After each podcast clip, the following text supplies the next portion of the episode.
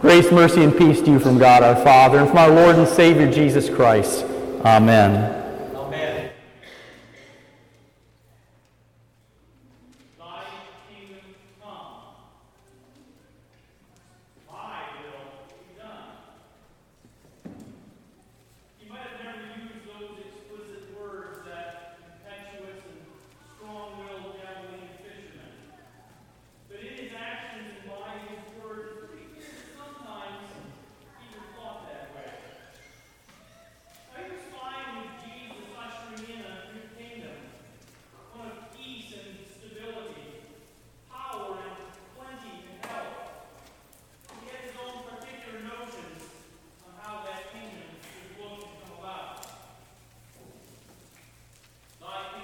Um, My will be done.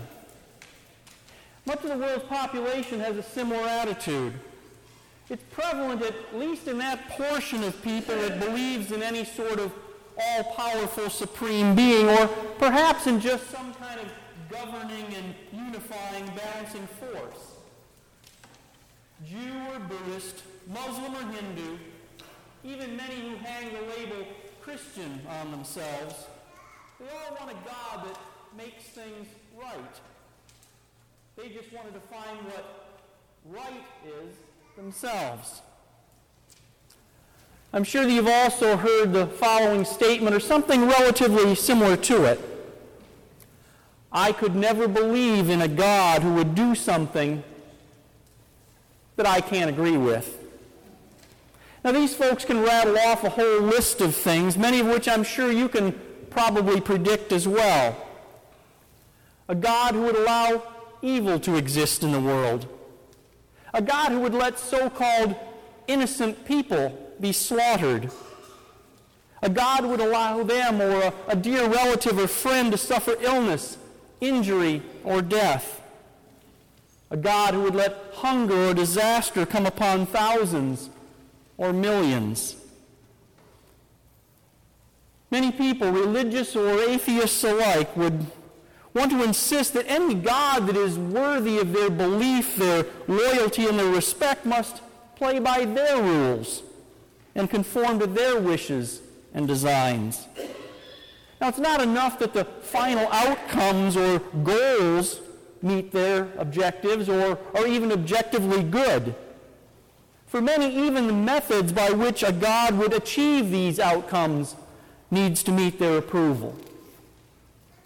And if we are willing to admit it ourselves, eh, we sometimes have that same sort of blasphemous attitude.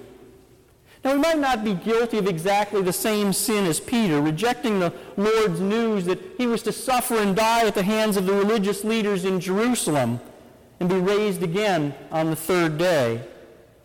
We can't very well do that, can we? Because we have just confessed a moment ago that we believe that exactly those things did happen. You see, we have a historical perspective that poor Peter did not. And we also have the scriptural and the creedal testimony of the Christian faith that atheists and believers in false gods don't either. We can, however, find ourselves shoulder to shoulder with Peter in his overall attitude toward Jesus that day. Belligerent, rebuking God for doing things differently than what we want or we expect or we believe to be right. Thinking that we know better as God's creatures or what the world of God's creation needs and wants to have happen. And it happens, you know, every time we ask that question, why, God? We ask it at the global level. Why is there so much suffering? Volcanoes and tsunamis, hurricanes and earthquakes, droughts and floods. Why is there so much evil? Crime and corruption, war and persecution, immorality and hatred. And we ask it at the personal level too. Why do I have this illness? Why can't I get or keep the sort of job that I want? Why can't my family get along better? Why do I keep struggling with my addiction? Why doesn't my spouse love me and respect me anymore? Our doubts and our contradictions, our arrogance and our pride, sometimes they even affect our prayers and infect our prayers, don't they? We strive to put things into God's hand in prayer, to say with our hearts as well as our mouths, Thy will be done. But in the end, we often end up tying God's hands instead. To maneuver his hands, if you will, like that slide on the Ouija board, pushing him toward the results and toward the methods that we think are best. Thy kingdom come, Lord, but my will be done. It is here in Matthew's gospel account that Jesus first reveals the true implications of his coming and his kingdom. His earthly parents, Mary and Joseph, had been given glimpses and hints of the purpose of his incarnation to save his people from their sins, for the rising and the falling of many in Israel, to be the Son of the Most High, and to reign as David's heir forever. Yet they didn't know exactly how this was to come about. Even John the Baptist, the one who had declared Jesus to be the Lamb of God, the one who takes away the sin of the world, he was unaware of just what sort of path or straight way he was preparing in the wilderness for the Lord. So at this point, Jesus has been confessed by Peter and the other disciples to be the Christ, the Son of the living God. And now, in today's gospel account, he reveals to them just what sort of Christ he is going to be. He tells them that his anointing as God's chosen one and his coronation as King of the Jews is not going to be quite so glamorous or anywhere near as glorious as what they might have imagined up to now. Peter rebels against this violently and vigorously. He pulls Jesus aside and tries to talk some sense into him. Far be it from you, Lord. This shall never happen to you. In other words, don't be talking like that, Jesus. You're going to ruin everything. Can't you see that we're all convinced of your divine connections? More and more people are hearing about you and your power and your wisdom every day.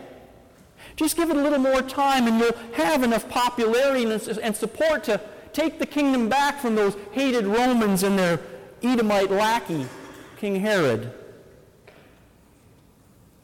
But this was Peter's sinful nature talking, questioning God's wisdom and God's thoughts and ways. It was not the same spirit led Peter who, a short time before, had confessed Jesus to be the Christ, the Son of the living God. Peter had been conditioned by the culture around him and by its temptations and its values to see God in a way other than how God would want himself seen and as he had been revealed. Peter wanted a way that suited man's wishes and the devil's purposes. And that's because Peter lived in the same spiritual tension that we do. Confessing Jesus as Lord and Savior in one breath and turning around a moment later and questioning or even denying that He really knows what we think and we feel and we suffer and we need. Peter needed a purging, an exorcism, a driving out of that evil that had taken hold of his likeness and his image of God. And so Jesus summons his divine power and he speaks the evil right out of Peter. Get behind me, Satan. You are a hindrance to me. This was no ordinary demonic possession, mind you, one that leads regular people like us into temptation and astray from God's word. No, this was the prince of darkness himself, hell bent on interfering with the work of God in Christ. It was Satan once again trying to deter Jesus from following that path to the cross that his Father had laid out before him. Peter certainly had his mind set on the things of man and not the things of God when he rebuked Jesus. The things of men are corrupted through and through by sin, by the rejection of God's ways and God's will, replacing them with our own desires and our own conjectures. We continually think in the dark recesses of our hearts, Thy kingdom come, Lord, but my will be done. It's why Jesus goes on to say in the very next breath, If anyone would come after me, let him deny himself and take up his cross and follow me. To deny is to reject, to turn away from, as Peter would do to Jesus on that fateful night in the high priest's courtyard. But the denial that Jesus speaks of in this passage is a healthy one, not a sin. It is to set aside our own thoughts and our own notions and our own ideas, to realize our own ignorance and our limitations, and to throw our lot in with Jesus, for better or for worse, in this life. It's knowing and trusting that all that befalls and all that besets us here is no match for that which he has promised to us, that which will be ours forever if we but cling to his cross. Peter received his exorcism that day as the word from Jesus drove Satan out and put that wretched serpent behind him on his path to Jerusalem, trampled underfoot as was promised so long before to Adam and to Eve so too did Peter live to see the kingdom of God come. In the suffering and the death of Jesus to atone for his sins and for ours. In the empty tomb, which sealed God's promises to all believers, that their trust in Jesus' death and resurrection would provide us with victory over sin and death. In the ascension, which took Jesus from Peter's sight, but not from his heart, returning his Lord and Savior once again to reign forever at the right hand of the Father.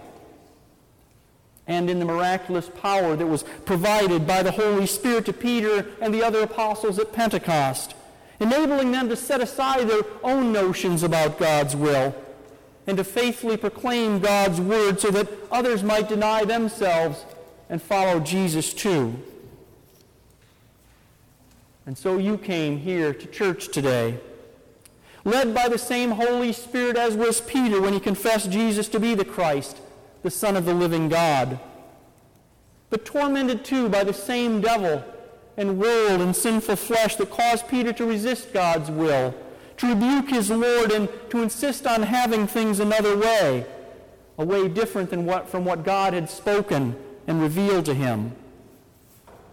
You too struggle daily with that tension between trust and belief and surrender on the one hand, and doubt and unbelief and resistance to God's holy and perfect will on the other. It's a good thing for you, then, that Jesus is here. He's done his exorcism on you already today, speaking Satan out of you when he declared, I forgive you all your sins. He's heard you confess him as the Christ, the Son of the living God, too, in the Creed. And he's blessed you for not having had this revealed to you by the flesh, but by his Father in heaven through the Holy Spirit. And soon he will invite you up here to his holy table to partake of yet another blessing of his kingdom, his very body and blood, the breaking and shedding of which has secured for you the kingdom that has indeed come, though it is not yet fully seen.